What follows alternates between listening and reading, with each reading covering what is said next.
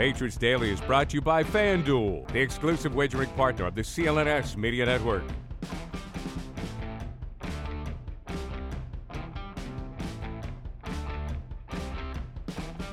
What's going on, everyone? It's Taylor Kyles here for CLNS Media, and I am joined by PFF salary cap expert and over the caps cap, I'm sorry, contributor Brad Spielberger. Brad, I don't think there's a contract that's been agreed to this offseason that he hasn't either nailed or come very close to nailing. And with the Patriots having so many potential extension candidates with big names on the roster, figure I might as well go to the best. So without further ado, Brad, thank you so much for joining me, buddy. Thank you so much for having me. Yeah, we're waiting on these Patriots to maybe get one of these done so we can see uh, how wrong I am or if I keep the hot streak going. I think the hot streak's going to be going. If this offseason is any indicator, you've been on fire, my man. Uh, so speaking of fire, let's go with Mr. Red Sleeves himself, Matt Judon. Uh, so there were some reports that he wasn't really participating in training camp because he may have been going through a hold in. Now he's denied this. He said that it's really more about conditioning, which there may be some truth to that. But he was also asked about Trey Hendrickson's Hendrickson's extension. Literally just got off the field right now. I'm still I'm, I'm getting myself together. But uh, yeah, he seemed like he was supporting his brother, a fellow edge defender. And you know, Judon's a good guy. I don't think he was trying to say anything nefarious, but he's a high producer, a leader on the team. Seems like he deserves a rework deal. What do you think is the most realistic possible contract extension for him, and how likely do you think it is? Oh, the, the Hendrickson uh, you know connection is huge for Judon, I would say, because they signed the exact same offseason to very similar contracts. You know, 460 for Hendrickson, I think it's about what 456 or something for Judon, similar numbers.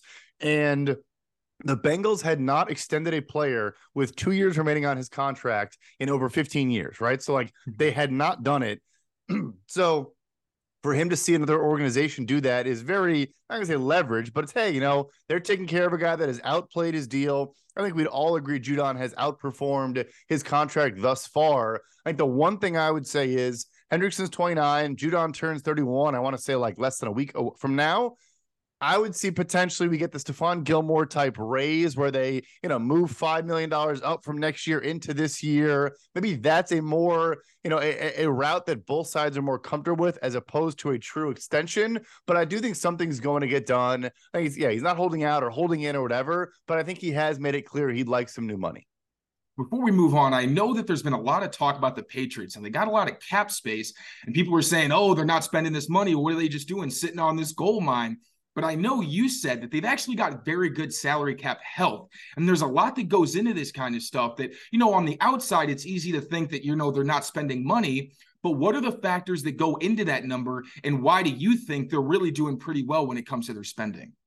Yeah, so you know, I think these things come in waves, right? It's not always consistent or, or linear or gradual in terms of how you spend money. You might have a couple huge deals come up, and you have these massive signing bonuses, or however you ultimately pay out that cash, and you go from having great cap health and all these things to all of a sudden you're making tough decisions, you're cutting some guys, asking for pay cuts, etc. So yeah, could they be spending more? You could argue yes. They obviously had that massive free agency spending spree in 2021 that we've kind of never seen from them before ever. And so maybe our perception is a bit skewed, but also like we're talking about now, if they take care of some of the guys internally, they'll go up that ranking. And the biggest thing was I'm guessing it all comes down to Mac Jones's performance this season, where he could need money himself, obviously, but also do you get bullish? Do you spend around him, or do you kind of say, well, why would we spend if we're going to add another young quarterback and try to build around that new piece? Um, I think it's it's a big inflection point after this season. You mentioned Mac, and I know Matt Groh mentioned that they really wanted to get bigger up front. We saw that through the draft. They got much bigger, you know, Jake Andrews, but also Antonio Mafi. Sidy Sow is probably going to be a tackle, but he's got guard flexibility as well. The Patriots have a pretty good guard on the roster right now in Mike Onwenu.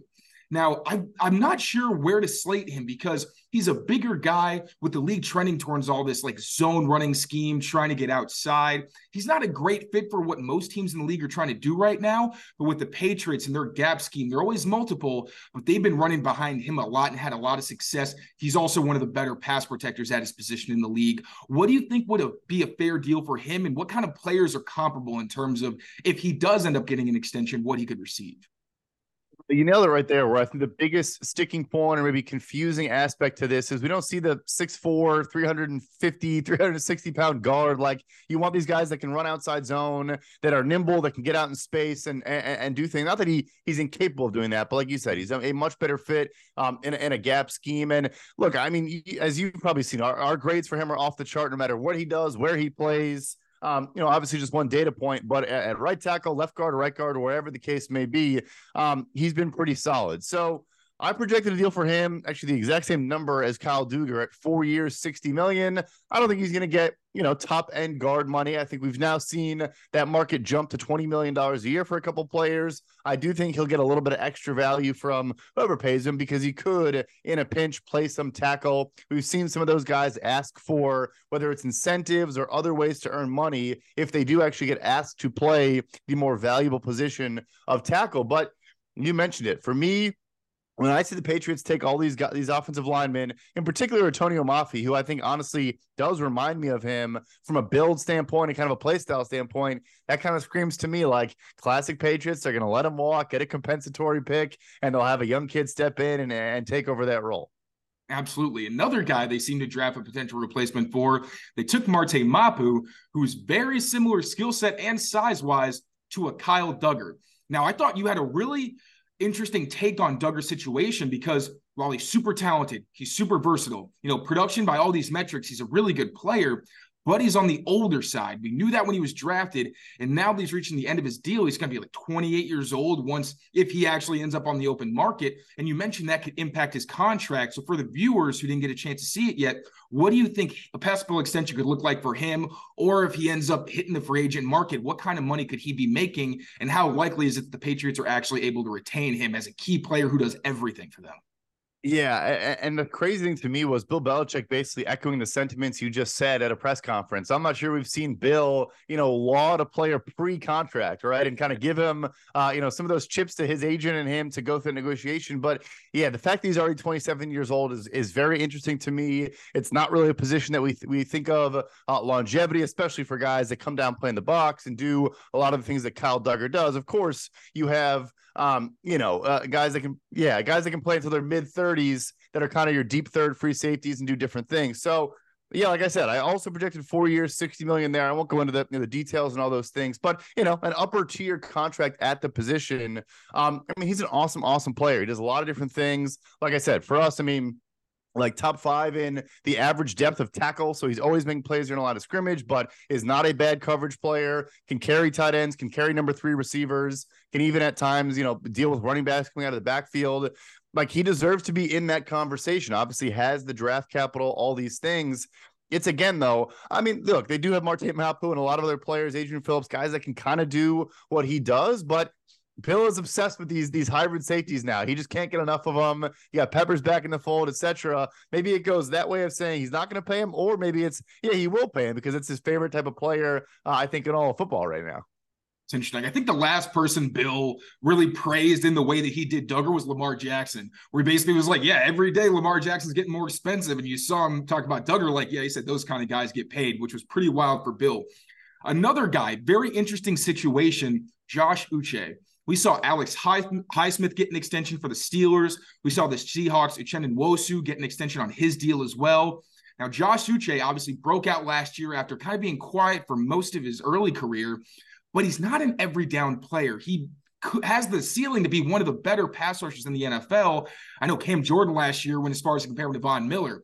Not saying he's that kind of player again because his use is a bit limited, but what kind of contract do you think he could demand as someone who what he does well is so, so valuable in the modern league, but you don't really want him on the field when you know the run is coming?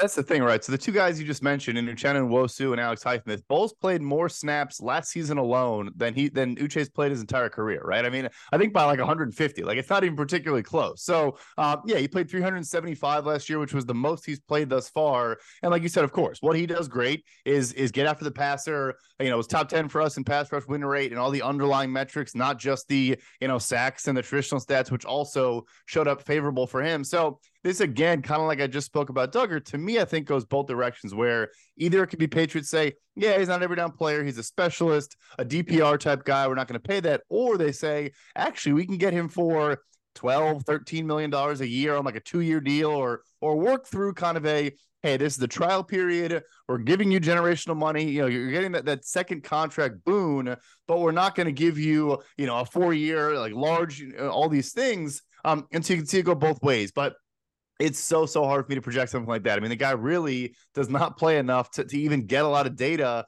um, on how to comp him to guys. But yeah, maybe they find a way to do it. And, and, I do think you know Bill is is very comfortable with hey, this guy is a specific role. He's very good at it. I'm comfortable only playing him for this in this capacity, and I'm willing to pay up for that. You know, he's done that at, at many positions. You know, over the years. Football season's about to kick off, and FanDuel's giving you the chance to win all season long. Because right now, when you bet on a Super Bowl winner, you can get bonus bets every time they win in the regular season. Just pick any team to win the Super Bowl, and you'll get bonus bets for every victory. You can choose your bonus bets on spreads, player props, over-unders, and more. So visit fanduel.com slash Boston and start earning bonus bets with America's number one sports book. That's fanduel.com slash Boston. 21 plus and present in Massachusetts. First online real money wager only. $10 deposit required. Refund issued as non-withdrawable bonus bets that expire in 14 days. Restrictions apply. See terms at fanduel.com slash sportsbook. Hope is here.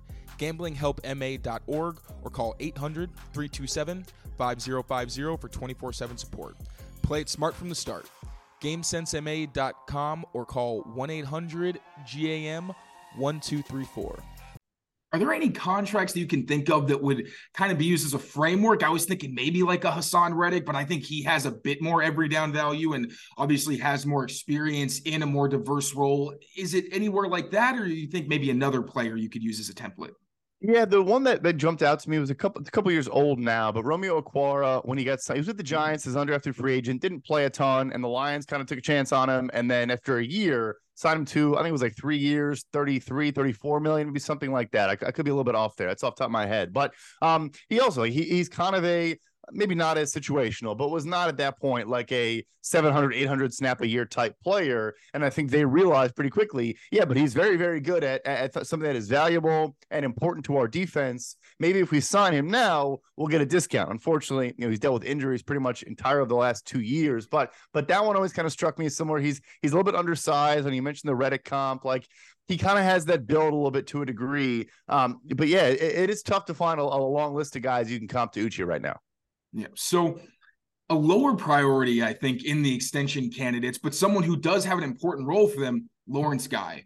Now, kind of the opposite of an Uche, where he comes off the field in pass rush situations, but gives them so much versatility and consistency against the run. Obviously, also off the field, tremendous. He's a leader in that locker room, fantastic in the community.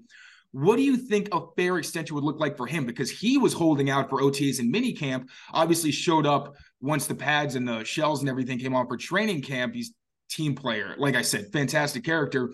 But if he wants to get paid more comfortably, what do you think would be a fair template for his deal?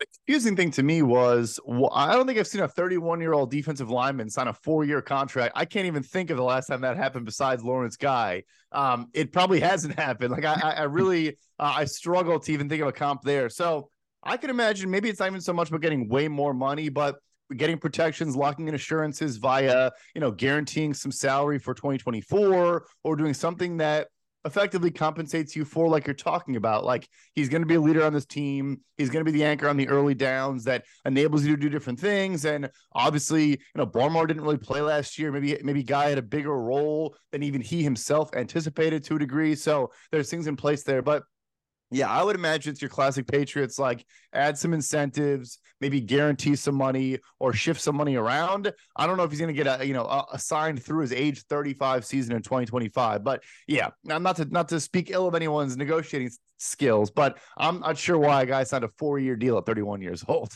Right now.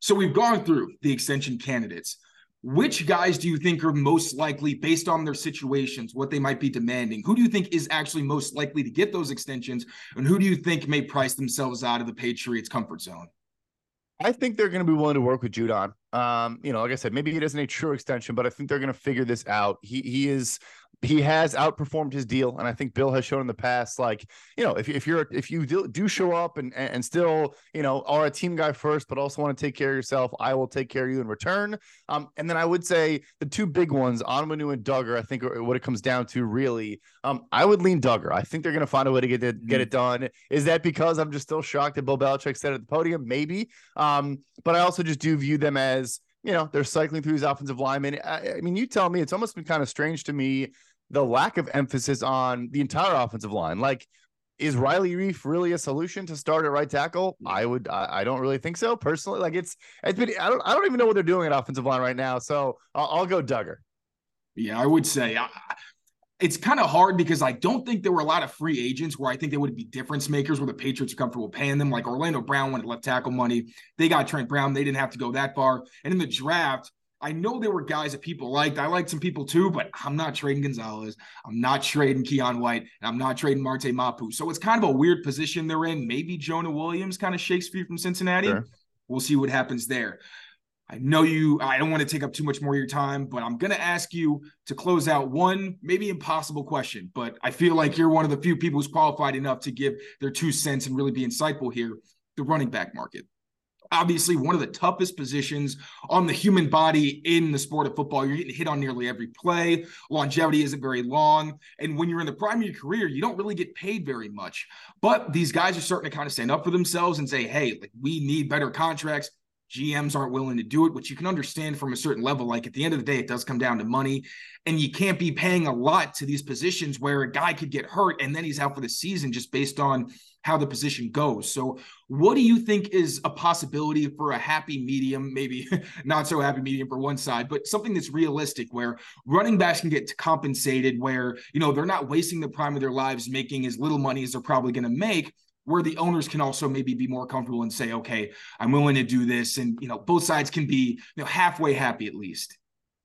I think you have to get super, super creative here because just under the current constructs of the salary cap, I just don't think we're going to see this correct. Or, or, I think we're experiencing the correction right now, right? Where they've determined the allocation, the share of the pie that was going to that position does not really align with the the you know level of winning they're contributing to and the replaceability of the player, et cetera. Not to get super in the weeds there. So I I think you have to look into you know for, for me for start. Let's start with the franchise tag guys where there is language about a good faith negotiation as it relates to a, to every player, um, but also with, with franchise tag players. And I do think for none of the three situations this offseason do I think good faith negotiations took place. And so for me, mm. if you're going to tag a player, maybe the rule is you must offer a contract that contains fully guaranteed money that equals at least two tags, right? Like your your initial offer must have fully guaranteed money of two franchise tags. You know, uh, you can literally offer that as the deal, but kind of mm-hmm. to establish a baseline of, well, hey, you're tagging a guy once. The threat is we're going to tag you again. If you're using that as your leverage, then why are you then going to say, well, I'm not comfortable giving him, you know, for this year, 22.2 million fully guaranteed, which is not a crazy number. So something like that. My more off the wall crazy ideas is like, I think you get crazy. It's like with gambling, right? So the, the, prop bets are placed probably mostly on running backs. I would imagine the most action in the prop market is on running backs. Maybe when gambling money is distributed to players, they find a way to allocate the pie again where if you are the one being bet on, you get a larger portion or a larger share. And you know, of course, offensive linemen, I guess, could complain or, or whatever, but mm-hmm. like find a way to compensate running backs in very unique ways. And then the last kind of more simple, uh, obvious one is you used to be able to get extended after two years. That was the standard before the 2011 CBA. You know, right now you have to wait the full three years to get extended. And the shelf life of the position is so, so, so short that even then can kind of be too late. I mean, Sony Michel retired yesterday or whatever it was. So, like, it, it happens. So, you know, but I, I, do think that we're not really at the end of the road yet. We're approaching rock bottom, but it, has got to be creative solutions and find different ways to get them money uh, because the current constructs just are, are, are working against them, unfortunately. Fantastic job, Brad. I knew that was a tough question, but I also knew that you would be more than equipped to handle it. Appreciate you. Appreciate your time, man. If there's anything at all you'd like to plug or promote, the floor is yours. No, man, I appreciate having me on. I just want to uh, shout out your background here. Very impressive uh, setup you got going on here. Oh yeah, oh yeah, that's one of the better backdrops in the biz right there. But you know, I th- thank you again for having me on, and uh, I appreciate it. Means a lot, buddy. Thank you so much. Thank you all for watching and listening. Uh, take care of yourselves. Take care of each other. We'll see you next time.